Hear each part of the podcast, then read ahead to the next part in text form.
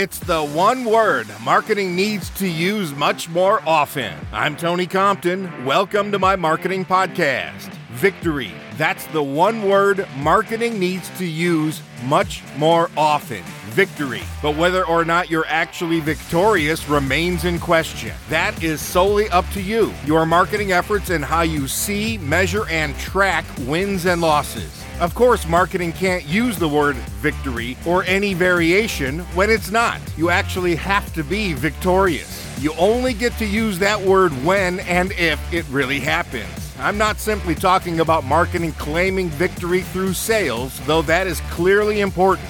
Marketing can and should claim victory when a new sale is made, especially to a marketing sourced opportunity or when an account is renewed. Your website is visited, your content is read, your videos are reviewed, and your podcast may have held an audience for more than 60 seconds. Marketing plays a role in all of it. So, yes, claim sales oriented marketing victories. But I'm not talking about marketing just claiming victory through sales. That's too easy. I'm talking about claiming victories in every other facet of the competitive business game. Here are some examples.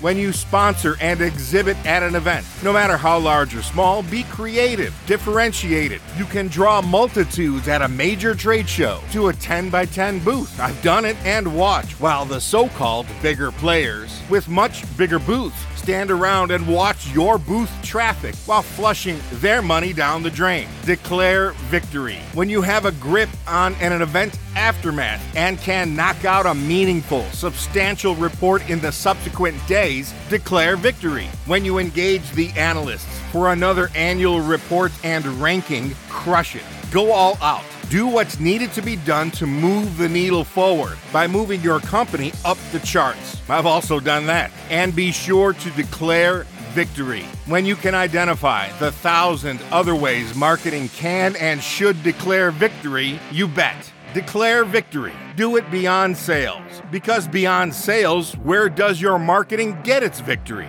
If you don't compete on stage, on camera, behind microphones, in exhibit halls, on webinars, on your website, on social media, with the analysts, your partners, academics, and customers, where do you declare your wins and losses?